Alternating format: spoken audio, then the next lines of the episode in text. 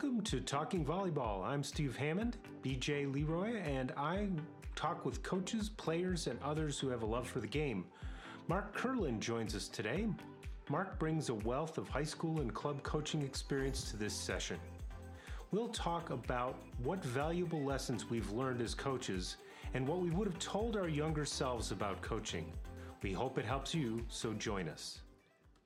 I'll start off with with what BJ starts off with every week, which is first of all, welcome. Glad to have you with us. And second, how did you wind up in volleyball?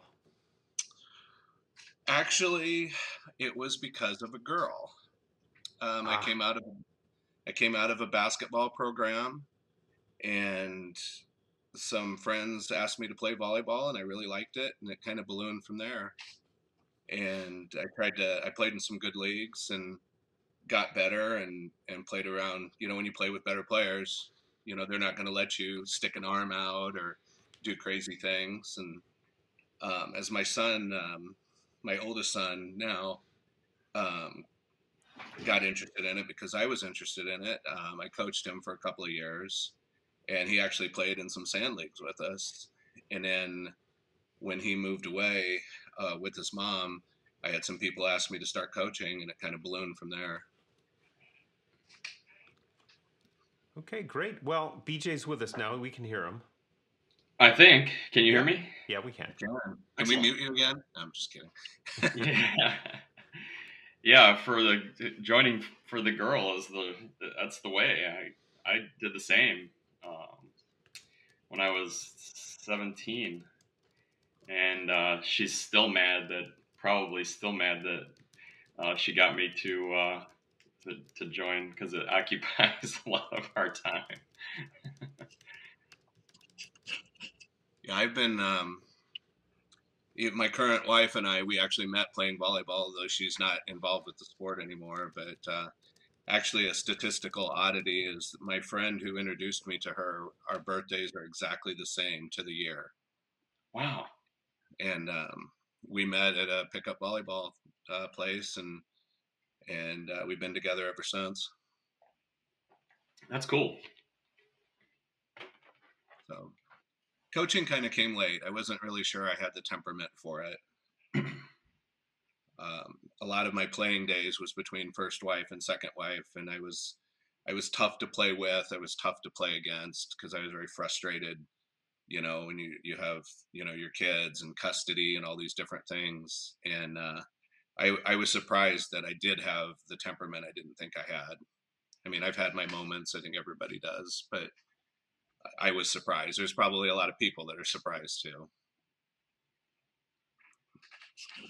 More and more, more and more, I think that's really one of the critical skills is just that self control whether it's at practice or matches.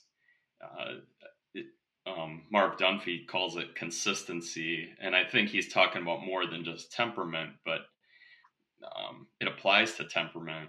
You know that that consistency, uh, so that players and referees and even your boss and maybe even the fans can trust you somewhat, uh, or trust that you know, we're not going to have somebody blow up or get kicked out or embarrass us or whatever that is.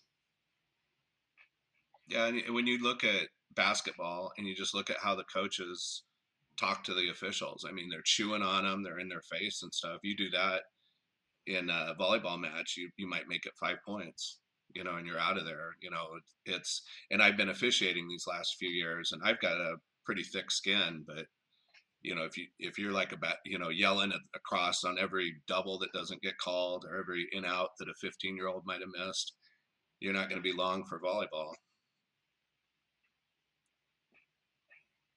Yeah, I I, I would agree. Um, and and kind of gearing it, getting closer to our topic, we could. I mean, maybe this is the first of many lessons. Uh, we we talked about maybe things we would have told ourselves, our younger selves. Uh, you've seen the series of letters from athletes that uh, they, they write this long letter to themselves when they're beginning their sport, and it's it's pretty telling. Um, maybe this is our version of that, but that's probably one of the first things I would tell myself would be just to back off, get off the referees, you know, stop the ranting and and so so rarely um, would it be necessary to to ever speak to a referee at least in my current temperament. I used to talk to him all the time. Yeah i think um, that's a hard lesson to learn. You know it, it's you know to pick i pick my spots a lot better than i used to and i i really don't get into it about subjective calls. You know that girl takes that ball and throws it, you know, across her body, spinning 100 miles an hour, you know, you know it was a double, and they let him play. You know, you might get a look from me, but it's more um, like a missed rule, like a you know, libero uh, setting an attacking hitter in front of the 10 foot line, you know, using her hands, you know, something like that. That's a rule thing that I, you know, I think, okay, that that's where, you know, my captain's going to come over or, or I might do a, you know, back row you know, something like that. But you know, I've definitely, I've definitely changed on that. I I think that sets the tone, especially for your players, and I think it sets the tone for the parents that are watching. You know, if you're going crazy on the sidelines, you're telling everybody else go crazy, especially the parents. Yeah. You know, if if the parents are whining about doubles and you're just going about your business, you know, sometimes those parents are going to settle down. As well, the coach isn't mad, so you know maybe maybe it's just um, maybe we need to shut up now. Doesn't always work but I, I think we lead in that way. I think um, the same thing with the players. I see it when i'm on the ref stand. Coaches arguing with me all the time. I, I guarantee you i'll see that captain more than i might bj's team you know or your team. You know it's it's really funny how you know you you are centered. You are the example. You're not just the example about coaching. You're the example about temperament. You're the example about how you carry yourself. Um, we were talking about my assistant coach. I'm very big on. I'm always on time. We we talked about uh, if I tell him to be there at eight o'clock in the morning, I'm there at seven forty-five. You know, it's and especially in school setting. You know, you're the supervisor of those kids. You want to make an AD mad. You know, you show up a half hour after the girls and they're messing around and and running around or doing crazy stuff. But I think my skill set, this is going to sound really silly. I DJed weddings for 30 years. And at a wedding reception, you can't walk in the door um, not into it. They'll pick, people will pick up on that in a second. And, and, you know, you could not feel well, you know, you might be whatever, you know, just not in a good mood and stuff, but they deserve your best. I feel the same way about coaching, no matter what. Even if you don't think you can win this game, even if it's, you know, you were out late with your buddies, you know, and you didn't get home till two o'clock in the morning, and your first game is at eight. You, the, the girls or the boys, they don't care. You know, you're coach now. I don't know if that makes any sense, but I've always been like that. I've always looked at how I carried myself on the sideline and how I carried myself to everybody you know, if I'm coaching against BJ, we're going to shake hands. And even if I don't know you, you know, hey, you know, how's your season going? Especially high school. You know, yeah. how's your season going? How are things? You know, stuff like that. I think that's one of the things that's changed because I was very paranoid when I started, especially with high school. I, have heard people tell me it's the difference between the girls and the and the boys game, but I was paranoid. I didn't talk to anybody. The kind of communication that you and I have, you know, when we sat at the restaurant talking about how we run our practices. I never would have done that in 2005. I would have talked to you and drank a beer with you and talked to you about Huskers versus Wisconsin, but but X's and O's or how to make my practices better. I was very guarded. I don't know why. You know, I, I yeah, um, I, that's one thing I think I did right uh, early on. As soon as I got the my first varsity job, I think it was 24 and as soon as I got that job, I just I I knew some of the people, I knew of them, but a couple of them were just real welcoming, and um, I I I think that's one of the few things that I got right was we just uh, we are all pretty good friends, especially in our conference. We you know went to conference meetings, drove together, ranking meetings. We we drove together, hung around together, and and that uh, I, I know we're, we're talking about stuff we we did wrong or fixed, but uh, I I get it though. I mean, on, on the girls' side for sure, a lot of the coaches are very guarded. They don't they don't want to talk about what they do or give details. And on the boys' side, I think it's survivorship. You know, the college men speak to each other all the time, actually help each other recruit some. Um, hey, I know about this guy. We can't use him, but I think he fits your system. They they do that a lot. Yeah, Ray Vance said said that I was going to go out to the men's uh, Final Four when it was at George Mason, and he and uh, him and a couple other people had told me it's like the vibe is completely different than than um, the women's Final Four, you know, and coaches. It's just it, he just said it's a completely different vibe, just like what you're saying.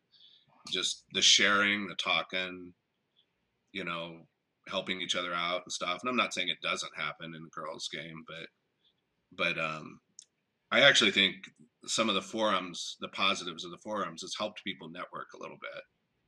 Yeah. You know, I look at people like Lauren Haight up in uh, Michigan, who we've gotten to be great friends, and uh, she's up there trying to deal with a culture that's just awful. And, but you know, she's probably going to be at Casa de Kirlin for the AVCA this year. Um, you know, just because I want her to come down and meet all these people, and if I can, if I can help her out, you know, in that way, because it's in Omaha, if I can help her out in that way, you know, where she can get around other coaches, get out of that culture, because that's that's the only example she's getting, is just parents screaming at her, you know, um, a high school that's had a terrible culture that she's trying to fix, and you know, I think it'd be great to get her out here for a week and introduce her face to face to some people, just to just to kind of see that it's just not like that. It's certainly not like that in Nebraska. Yeah. You know, the funny thing for me is I started at a club. Actually, uh, when I wound up going to adversity, Mike used to always say, "Oh, you you you coached on the dark side," and we were really, you know, it was blocked, and it was, you know, ninety minutes of drills and uh, and the old school drills, lots of you know repetitive, make it look good kind of stuff. Um, but one of the things that happened at that club is because we had all these things blocked, the whole gym was doing some things at the same time, and it was the girls were doing repetitive stuff, and the coaches would congregate and talk about what they were doing and what they were going to do with the 30 minutes they had that they could do what they wanted to do. And um, I learned a lot from that, and I, I, was able to interact with a lot of different coaches at you know, and this is club, um, some some you know moms who just got drafted to coach, and some coaches who'd been around for a long time. Uh, but that that was actually less so when I got to a club that was more, I'll say, in the Kessel school of how to teach the sport. And uh, but we didn't have quite as much interaction. I would have that would have been one change I would have made at that club is find, finding a way for coaches to interact more because we generally would come in do our practice and, and leave. Um, you know, and there'd be a little bit of interplay, but not as much as uh, I was at the Dark Side Club, so, which wasn't a Dark Side Club. It was just a different way of teaching the game.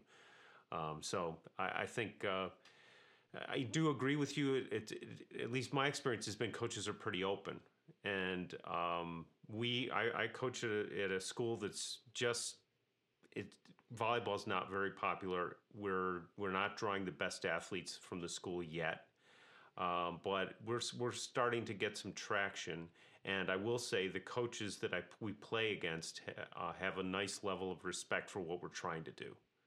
You know, we That's played we, we played two matches against the eventual state champions, and those guys could not have been nicer and more complimentary and more supportive of what we're trying to accomplish, even though they just beat our brains in. I mean, I had to wait 45 minutes for the bus because we were done so soon. Um, but you know, those 45 minutes were great because we talked to them for 45 minutes and they gave us some ideas and you know, and gave us a lot of encouragement. So it can be a fun place when you get folks like that. I think that let's pick out another. Uh, let's pick out another one of these big watershed moments or watershed ideas. Something that you were doing, Mark. Give us one that give us one that you were doing that's a total reversal that you would that you're glad you changed from early on. I used to be the drill guy. I used to be the guy that felt like he had to have 10,000 drills and and I'm planning my practice and I okay, we're going to do the UCLA slide something drill or we're going to do the this or that. And I've kind of gone to the Russ Rose. We do about 10 drills and we might change them this or that, but that's, that's about all, all we do. And the only kind of real drills I would say that we do is usually just for warm up. And I've kind of channeled my inner BJ a little bit, and especially with club, we did a lot of four and four, and uh, or five on five, and we told them how we wanted to score it. We told them what they wanted, what we wanted to get out of them. That's been a big change for me because I always felt like you know if people are watching you, they expect drills. They expect from 3:30 to 3:45 you're doing this. From 3:45 to four you're doing this, and um, and and I've I've changed a ton. I probably don't even have. I've got books downstairs. You know, 1001 drills to you know and here's the section on passing, here's the section on hitting and stuff. I don't even look at them anymore. You know, usually, you know, we pass, we hit. Um, a lot of you know serve receive. Like I, I, a lot of people that know me here, I hate butterfly drills, and I'd rather set them up and serve receive. You know, and I think that's probably one of the things that that BJ, you and I talked about early on, and in our friendship is just you know it, you have to use a ball let them put the ball in play. I don't need to be putting balls in play. You know, do this stuff off of a serve, do this stuff off of a hit. And that was a big change, big change for me. But probably the last five years, it's made my teams better for sure. Kessel sent me straight on that early on. Um, I, I think it's maybe my second year of coaching. He, he got to me, and uh, I I don't know how you changed it, but I I abruptly changed and the players were ready for mutiny. They they did not like it because they got they saw so much um, easy success in the drills. They could feel their they could feel the improvement quickly. So they they really didn't like the the let's play. Um, I think a change I might have made there is I wouldn't have made that so abrupt. I would have maybe slowly or over a season or a half a season, you know, let them keep a couple of their favorite drills. And but we'd have, we'd have just shortened it. I I couldn't. And Jen had me convinced quickly, so I I mean I didn't want to waste the time. And I don't know if it would have been a waste. I think it just would have been an easier transition for the players. Because um, I'm the same. I mean, butterfly. Marwan, just Steve, you I don't know if I've told you this one at at the clinic that Mike ran, the Cap Three clinic. Um, he asked me. We were watching Bill Neville run Butterfly, and and the, of course Butterfly began in his gym. Uh, was named the Butterfly by one of his players. And Marwan asked me, "What do you what do you think of Butterfly?" And I said, "Yeah, I don't really like it because I don't like the automatic rotation. I want him to either get a reward or you know, come to natural consequences. I lost or I shanked it, I'm out. If I pass well, I get to stay or, or whatever, you know, some sort of competition rather than just automatic. And uh, so I explained all that to him. And then um, after the session, Neville's walking over and uh, Marwan says to Bill, Hey, Bill, BJ doesn't like your butterfly drill. nice. that was great felt you terrible. It, it's funny. It's funny though. Um, you know, Mike and I. I asked Mike to. to you know, he was trying to design a better serve and serve receive drill. So uh, or grill or whatever you want to call it. And so basically, it's a butterfly. Pro. It's a rotating. Let's forget the butterfly part because it's not butterfly in shape. Um, but yeah. you know, we it, it's a drill that does everything. It starts with a serve. Um, it gets a receive. It gets a, a, set. It gets an attack. It gets a block, depending on the number of players you have available. Um, but if we've got 12 kids, eight, 10 to 12 kids in the gym, we can do it. Uh, but you're right. It, it's not, that's the kind of, I'll call it exercise that isn't going to give you the competitive element other than, you know, uh, maybe maybe the guy who didn't get a set because you didn't pass the ball well and had to rotate through, look, giving you the stink eye, going, I really wanted to get a swing on that one, and I got to go all the way through again to get another swing. But I, I mean, I think there's there's elements of trying to make it do what you want it to do. I think um, I'm trying to remember. I think it was Cecile uh, at one at the Cap Three at, at, at, Adversity who said, you know, score what you want, you know, right. and uh, uh, although I did see a comment, and it's a fair comment. Somebody said about they had some negative scoring, and I've used that. Um, but it can be so demoralizing that I'm not sure that negative scoring works quite as well. It depends on the level and all of that. But um, I think it takes a certain amount of maturity. Yeah, yeah, I, I, yeah, especially for young players, and you know, I was coaching 13s and 17s at the time, so probably let let things carry over from one to the other. But you mentioned Marwan. I was I was looking at things I learned from all of our guests, and Omar was on with us, and um, he told the story of how Mar. He said he asked Marwan how could he be a, a, a good coach. What would what would help him be a good coach? He says, "I just need one answer from you." how to be real in practice. Go off for two days and come back and tell me how to be real in practice. I think I still don't know that I can answer that question. Yeah, yeah, that's a tough one. I I've wrestled with that one too, and uh, it's uh, it's a great question. I don't want to give an answer because if people are listening to this podcast, they can think about it themselves. Maybe we'll talk about that in a later episode. But yeah, um, it's a great thing to comp- contemplate. Yeah, I think um, it's hard though. It, it's hard to take that control away. You know, I, I did not do it abruptly. I just I looked at some of the stuff that we were doing, and it's like, how can I take myself out of hitting that roll shot? How can I take myself out of doing this or doing that? And um, and now it, it feels comfortable. But you said something that was important to that. The kids hated it. You know, if I wasn't hitting balls at them, if I wasn't doing this, then I was I wasn't. They didn't initially think I was engaged, you know, because that's the only way they've been taught. You know, coach stands here and does this, coach stands here and does that, coach, you know, does whatever. The first time I handed a ball to a girl, it says, okay, roll it over, you know, hit a roll shot over to the other side. She's like, me? So, yeah. I said, that's, you know, that's where it's going to come from.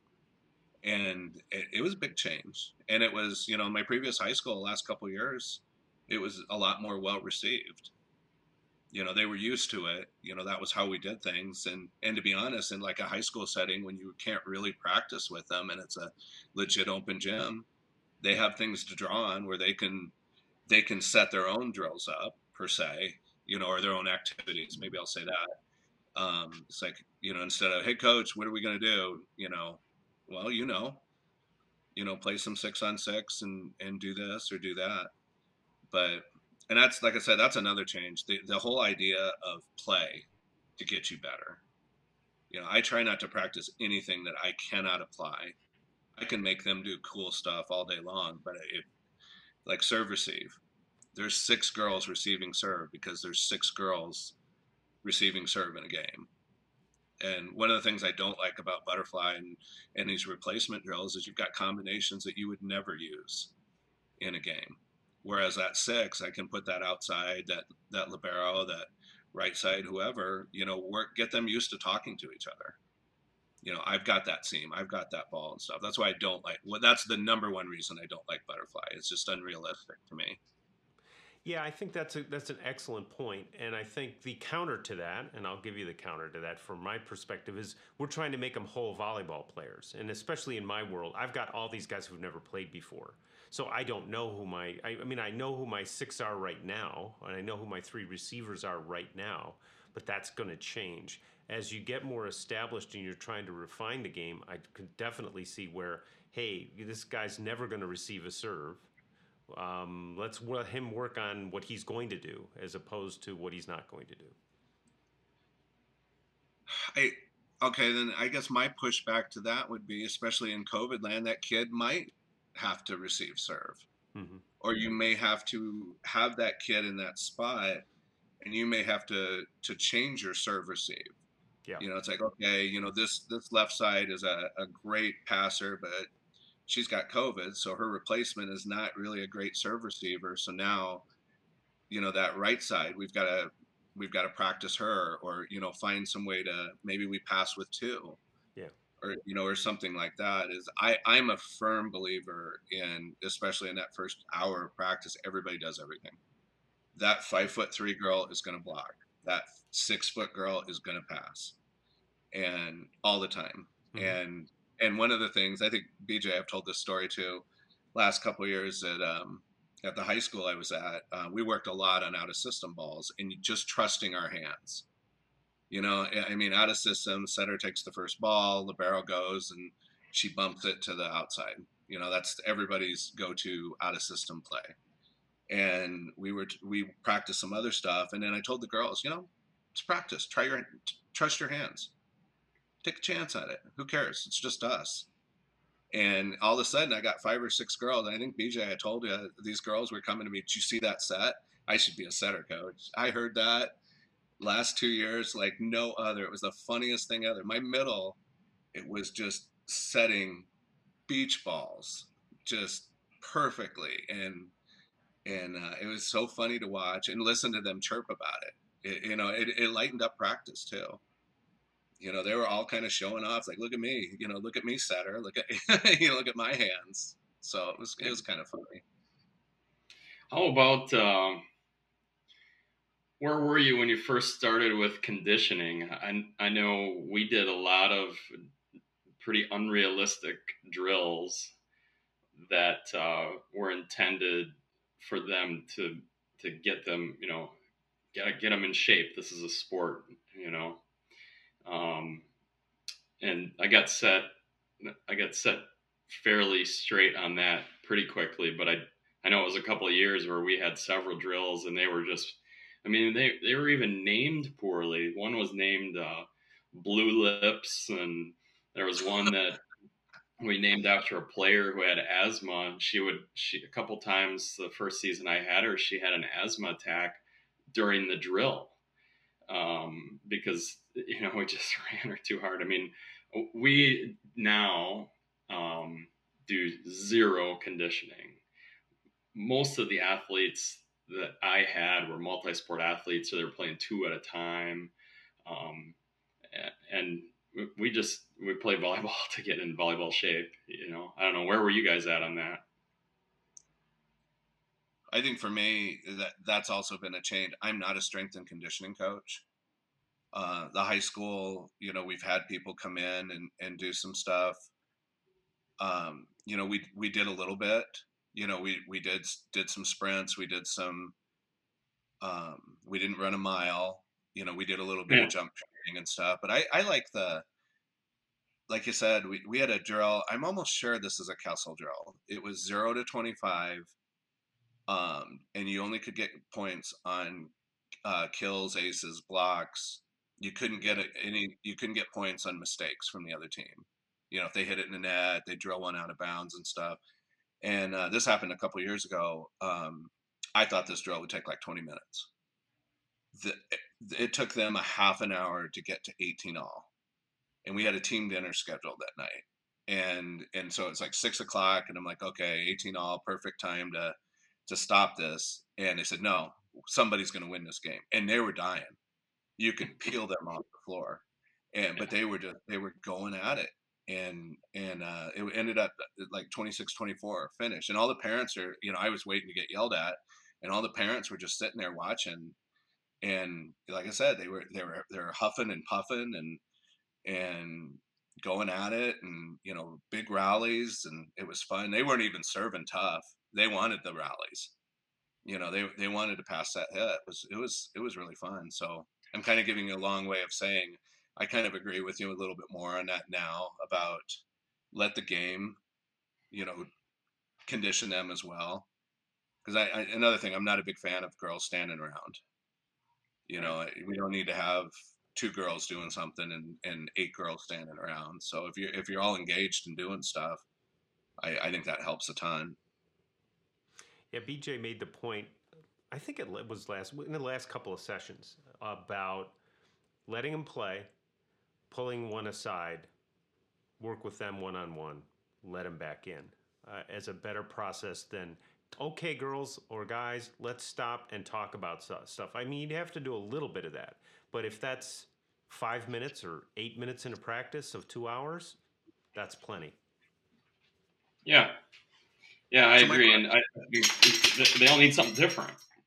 To stop a, whole team, you're wasting. You know, if you got 15 people, you waste 15 minutes for a one minute speech, where you could have a five minute speech with one player and only waste five minutes. So how do they take that? Would be is my question, and you know, because sometimes girls feel you know feel like they're they're being singled out. You know, she's shanked three or four balls in a row. Now coach is pulling me out to yell at me, which I, I can't imagine you yelling at anybody. Um, but you know, where you might, you know, your intention is you're taking her out and just saying, hey, you know, it might just be take a deep breath and and get a drink of water here. You're fine, you know, and stuff. But I do, I I agree with you. I I just I'm curious how that's perceived. I think it's I think all in the approach. Go ahead, Steve. No, you're go go BJ. You're right on what I would have said. It, yeah, it's all in the approach. I, I do my best to do it after something worked.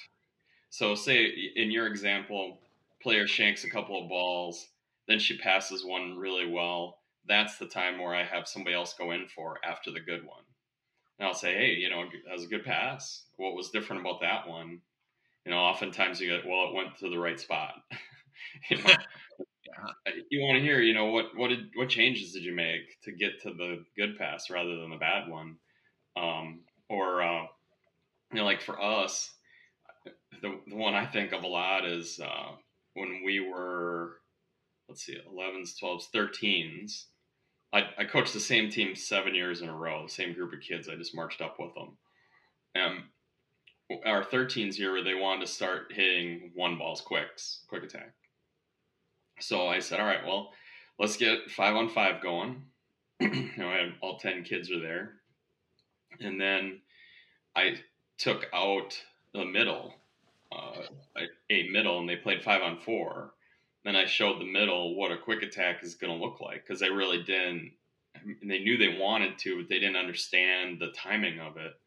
So I just I took her to the side and said, "Hey, I know you want to do this. I think the setters can set it. Uh, the struggle is going to be getting you there on time. So let's let's work out the time." So we, you know, just we had a little discussion, and then I put her in there, and I said to the setter, "Hey, start start setting her quick, set quick attack, figure out the timing," and I think that was I'm, well, I'm certain it was the first week of the season. We had a scrimmage very shortly thereafter, and they were by the scrimmage they weren't hitting bombs or anything, but they were they were setting quick attack, and that's that's how we did it. We didn't set everybody down and say this is what we're going to do.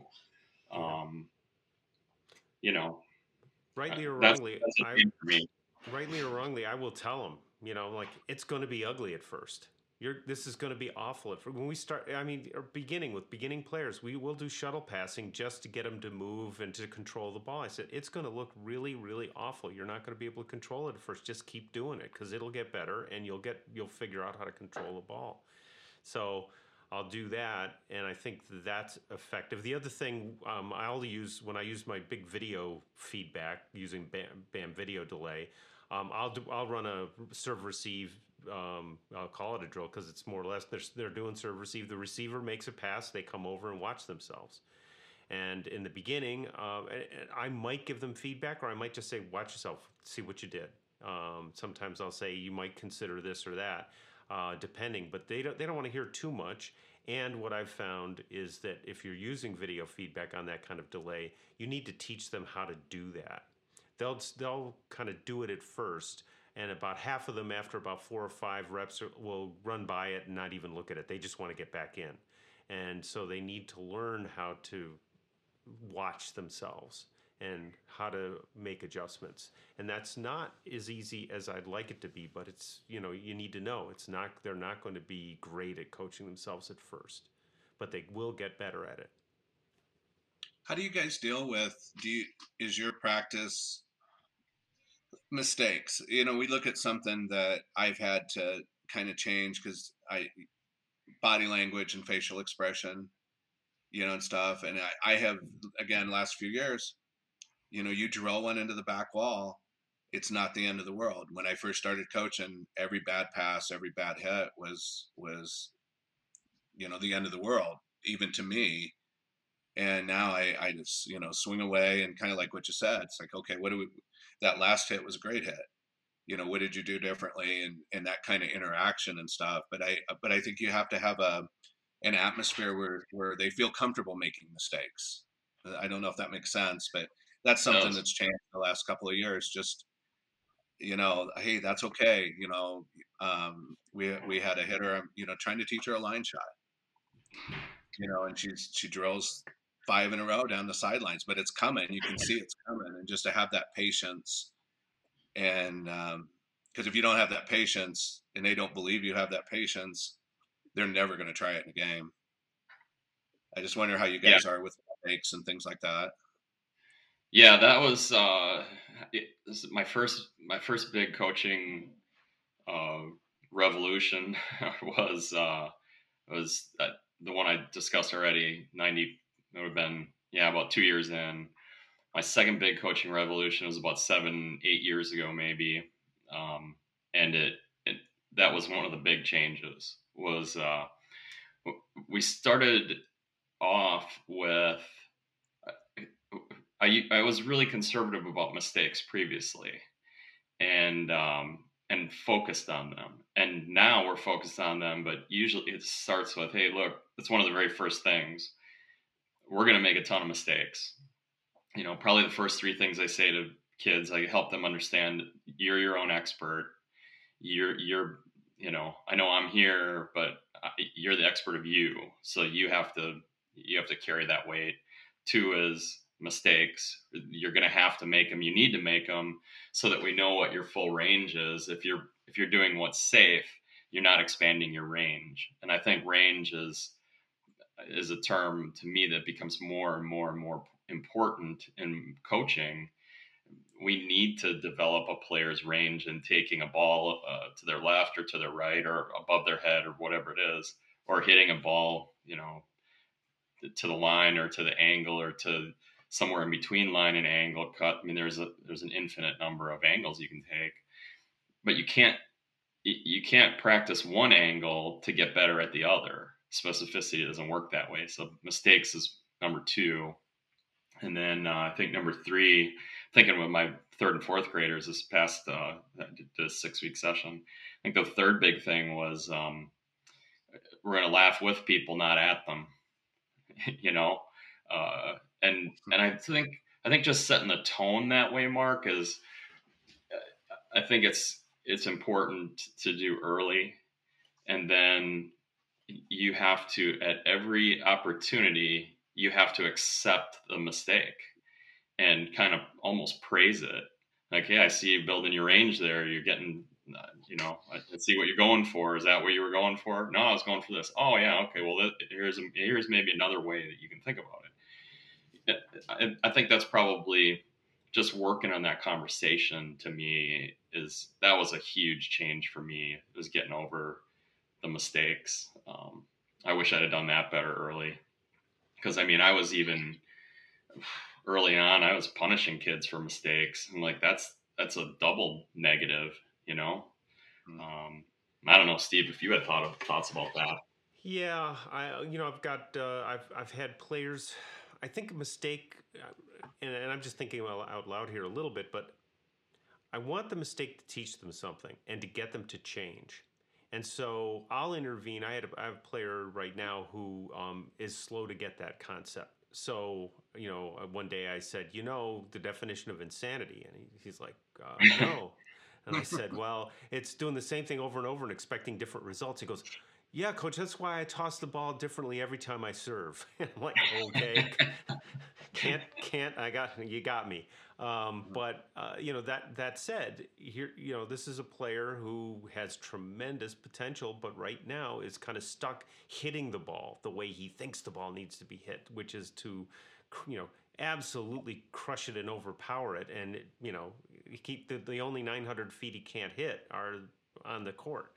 Um, and so he's he's getting better, and he but just to get him to the point where he's got this picture of a you know D one or maybe pro player that he wants to swing like, and he's just not there yet. And so getting him to kind of realize that himself, and, he, and towards the end of the season, he started to do that and started to have more success. Now to get him to go, hey, there's lots of different hits you can make, um, is is the next step for him. But uh, you know, I I try to you know catch them doing something right. Um, when they come off. Uh, I, I think you know you're doing it right when you know I've got a, I've got players on the JV team who are just learning or awkward and they're high school kids and and to have your you know weakest player make a play and score a point and watch the whole bench erupt in fantastic gets gets you to go they want each other to to succeed so you must be doing something fairly right at that point if if you have a bench of people going i can't believe he's playing then you got a problem hmm. no i completely agree it's funny it's you talked about uh the mistake part we had a girl uh, a couple years ago uh, claire um, she's working on her jump serve and she'd ask me if she could do it and and it was first game of the year, and I said, "Yeah, go for it."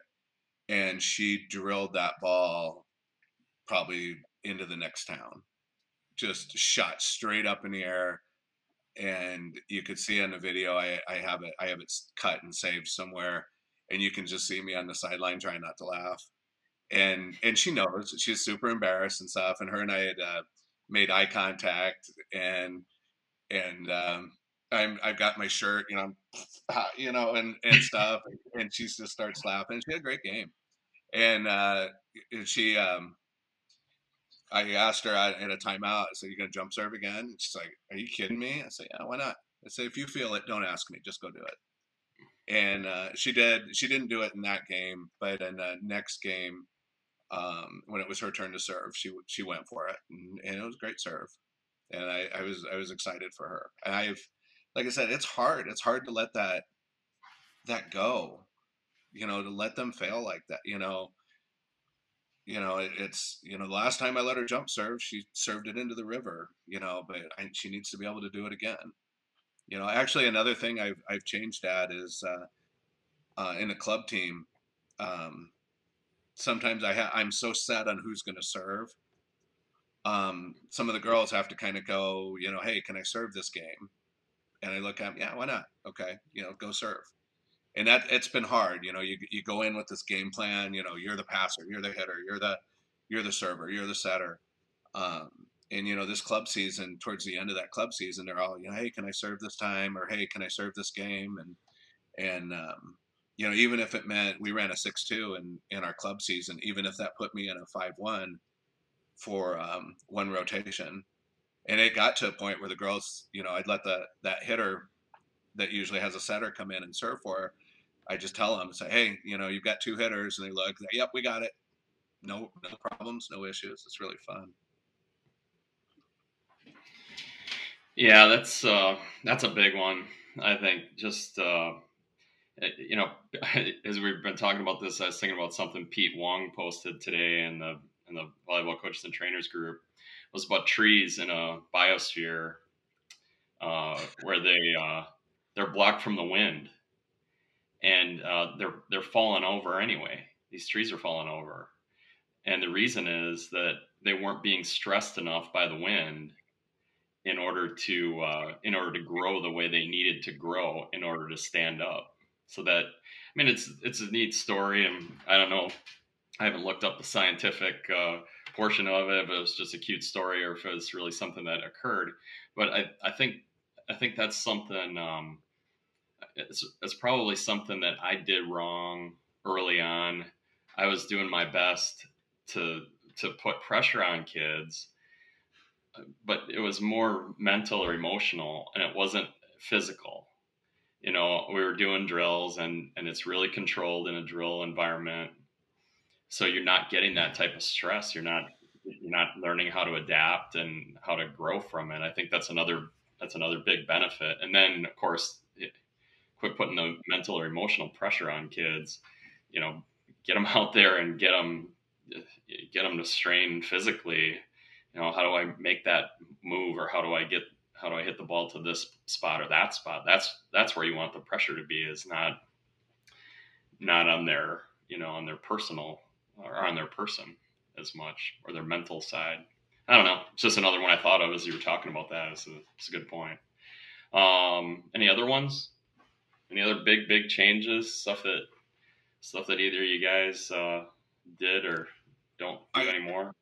I would love to say this on VCT or some of the other ones to the new coaches that come out of college or whatever. I think the biggest shock to me when I got to high school was that just because a kid tried out for volleyball doesn't mean they love it as much as I do. That was a huge lesson for me to learn. I learned that in my my first JV job.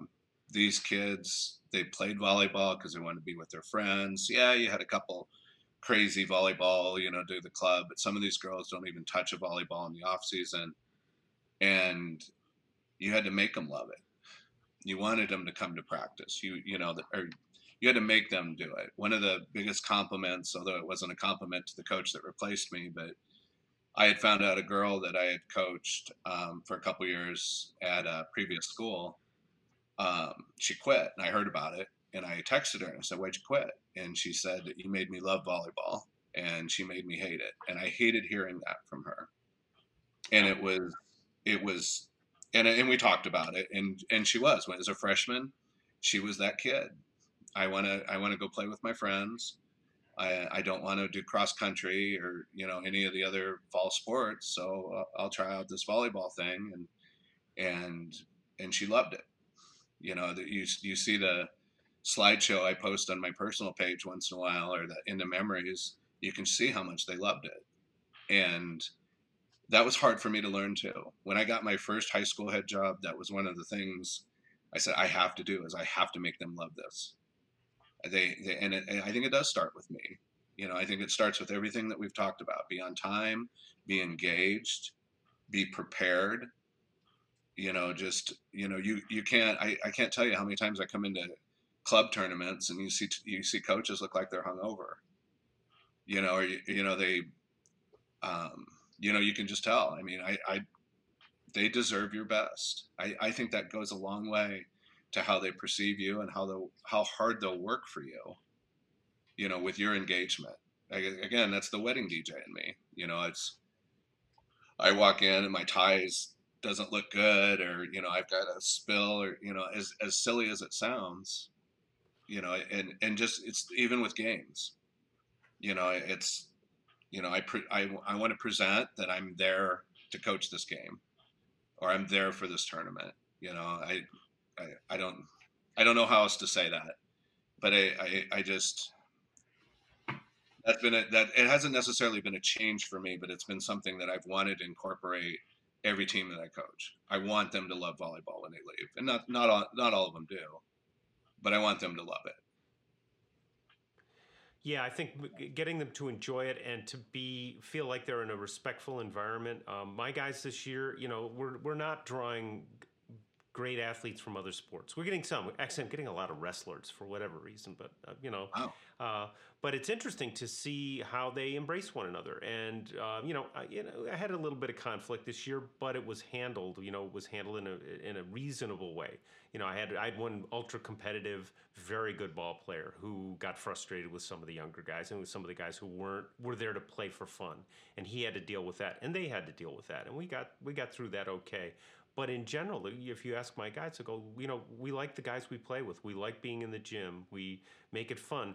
Um, but it's in a real weird environment. I did not have a, I don't think I had maybe but two players who made more than 80% of practices for all kinds of reasons. Some good, some, it's a very different environment. I, am actually talking to a, a school because I don't coach in the girls' side. Uh, and I'm looking at some options this this coming, and you know they're they've got the athletic department policy. I mean, if you're not there, that you know that the day before you miss anything, you can't play. You know, that's not my current school. Uh, I, I had to have nobody on the court uh, if I adhered to those. And and I'm not saying we shouldn't uh, try to get there, but it's it's a, a slow process. Um, I don't know about you, BJ. Well, I was going to ask you if you wanted to uh, if you want to handle that question, but yeah, I uh, agree yeah. with you. I, I, think that's the the question is our big finish, right? Here's the big yeah, finish, guys. Yeah, what piece of advice would you give a brand new coach who's new to coaching and new to volleyball?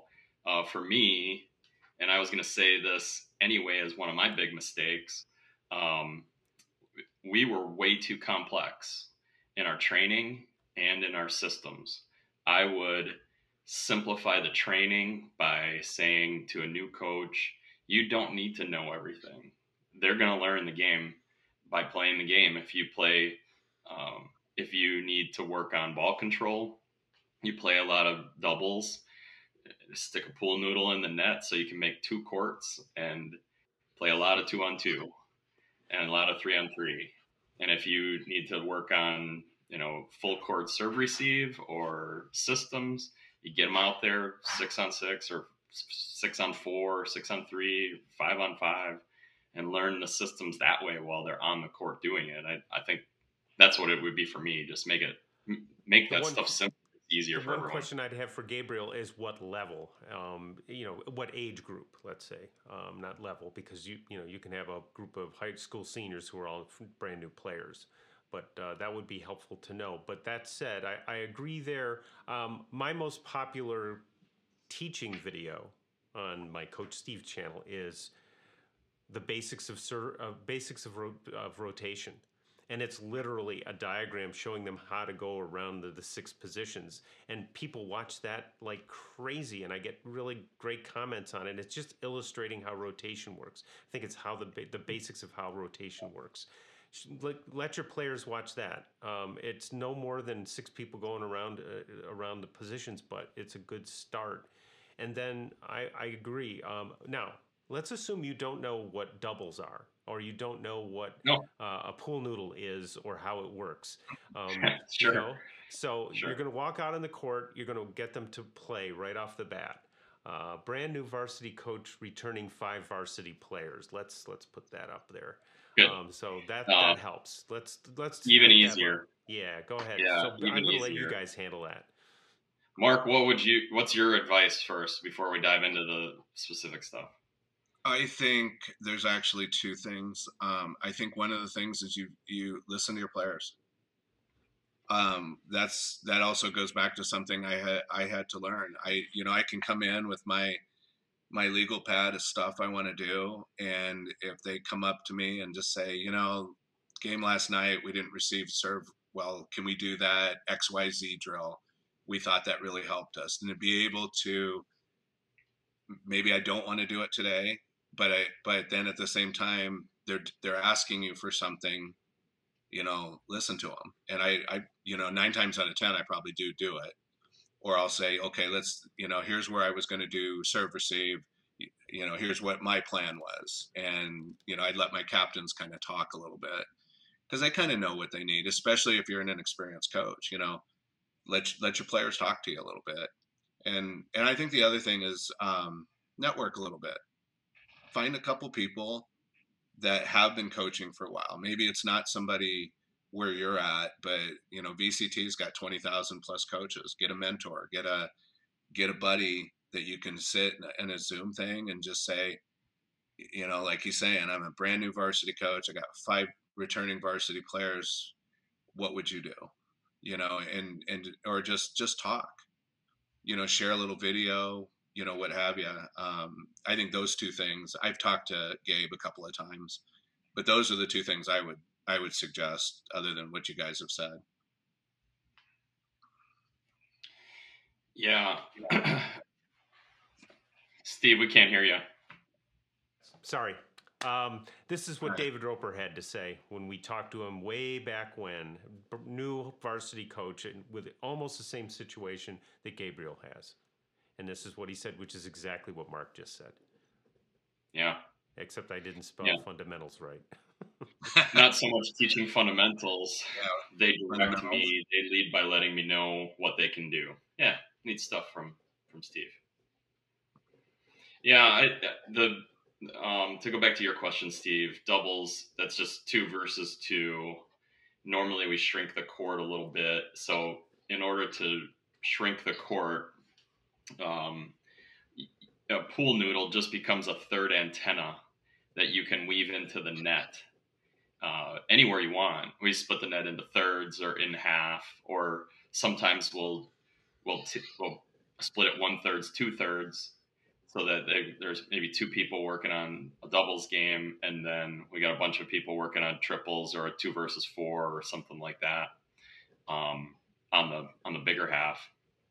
Um, and it's just a it's an inexpensive way to constrain the court a little bit, um, make it just a little tougher. It's easier and tougher. Um, it's easier because there's fewer people. It's tougher because you got a smaller court. you know, um, but uh, there's a lot you can do and experiment with uh, with that. Yeah, we have a ton of uh, of those noodles at our club too. You know, we're always uh, one of the things I really like about our club is uh, all the teams have to um, a day where they have to be the ones to pick up all the equipment and put them away, and we're always putting noodles away and and things like that. So that's what I always say is uh, the BJ part of my practice. They don't know who, what I'm talking about, but mentally, it's like whenever I I do a little short court doubles or something, it's like homage to BJ that. And it's like, oh, he'd be so happy with me today. so, I think drawing from, from our oh, drawing from this conversation, also Gabriel, I'd I'd want to know what their f- favorite drills from the past were, the things that they like to do, which I probably wouldn't do until we had our conversation today. I'd say that. I'd say if you don't know, or, or if they don't play Queens or Speedball, lots of that.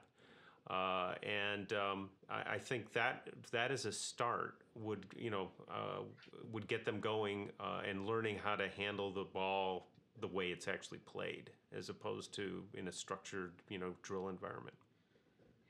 Let's end with uh, let's just ask this question because we've talked a lot about our you know our old errors. let's ask uh, how many drills, how many different base drills do you use in your gym, Steve? Probably about five.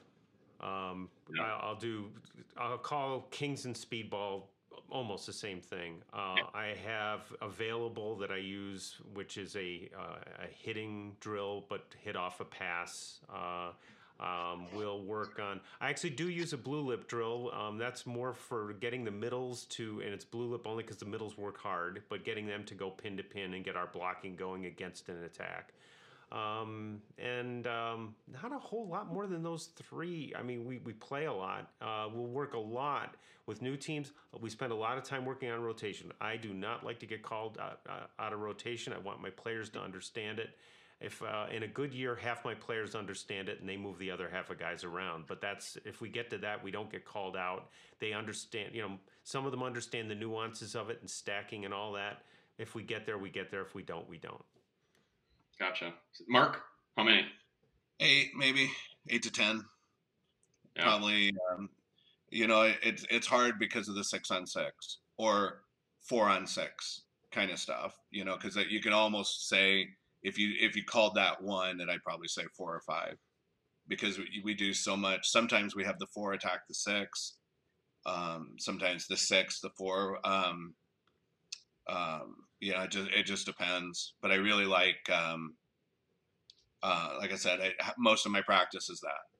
You know, one side of the court has to have six, and and sometimes when you do like a four on six, you, you have, or even a five on six, if you have an extra player or something, or at high school, you've got you've got 12 girls.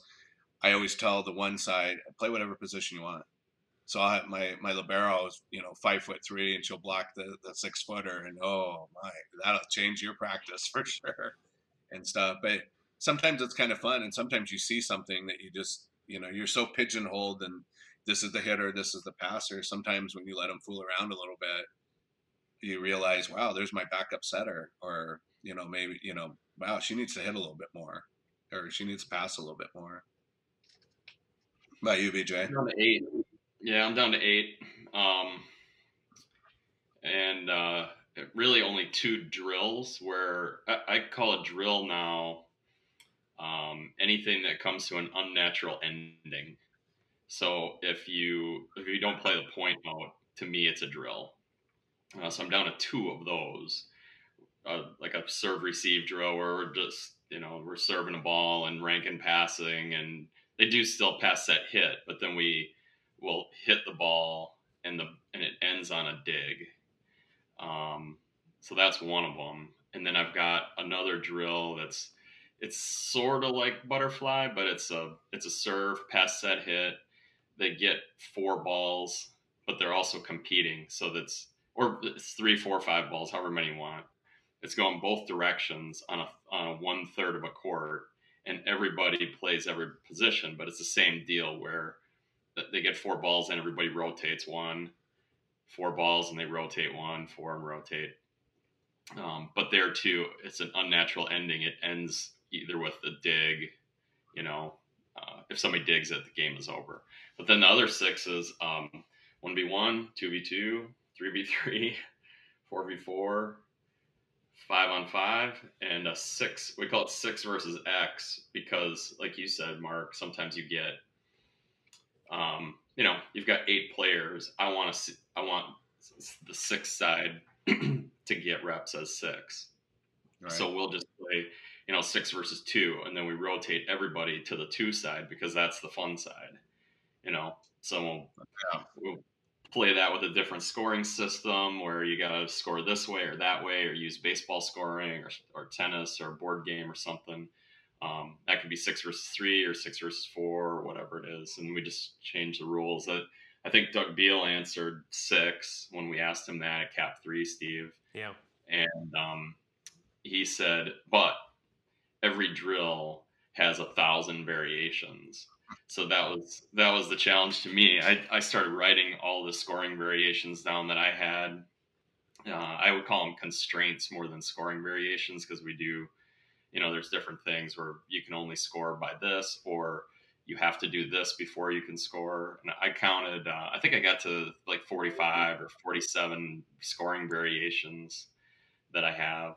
Um, but yeah, I, I, it's gotten pretty simple. That makes it a lot simpler for me. Oh yeah, yeah, for yeah. sure. Yeah, I, have I've like you. I've got those books of things that I've seen, and you know, sometimes you dust them off and bring something in that you like. Uh, I forgot Mike's drill, but the drill Mike designed, you know, and, and we documented uh, an video on that. Um, same idea though. Uh, I, what I'm going to add is I'm going to add more scoring things uh, as I go along. Uh, and I think the other piece that I added this year that didn't come up but uh, came out of our discussion with Jim uh, was um, talking uh, the on-court communication. I have definitely added the pre-receive discussions rather than focusing on mine. I, mine if we're in transition because then you kind of need to know where people are scrambling. But beyond that, it's it's decide up front and make the play, and uh, that's helped us a lot. Yeah, I could not yeah. agree more. I'm not a big fan of the mind, mind, mind, mind. That was something my assistant coach and I kind of went round and round about. Is you know, let them work it out, you know, and and I don't need to hear them say mine. The girl next to her needs to hear them say mine, or have that worked out and stuff. So I, I 100% in agreement with you on that. That's a little bit of autonomy too for them. Um, you know, we that's that's a topic we'll get into. I have a guest lined up to talk about autonomy um, although he's an expert. So we've been avoiding experts uh, to some degree, um, or we've had we've had experts on, but then we didn't talk about their expertise because we're, we're doing our best to be learners in this podcast. But um, that autonomy is really important just for ownership, and uh, it they believe it helps in improving the skill as well. So I, I think I just I love it for that reason. I don't know, Steve. We're we're past our hour. You got to hang yeah, up. No, here. this uh, one. Thanks, Mark. Two for those who are watching or uh, want to subscribe. Click click subscribe. Uh, click notification, and it'll tell you when we're on, uh, which is always good. And uh, there'll be a podcast to this. I'm getting my workflows better there, so I'm getting more of them out, BJ. So I'm trying to get the backlog out, and this one will be out soon, maybe later today if things go well. And uh, Mark, thanks very much for being with us. You bet. Thank Mark, you. We'll see you in the green room. Yeah, for sure. Okay, we'll see you folks next time. Thanks for the comments today and uh, have fun in your gyms.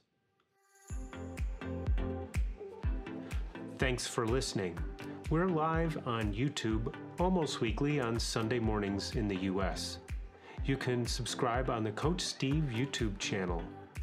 We post links to our sessions on the Volleyball Coaches and Trainers Facebook group, and the Talking Volleyball podcast is live on Apple, Google, and Spotify. See you next time.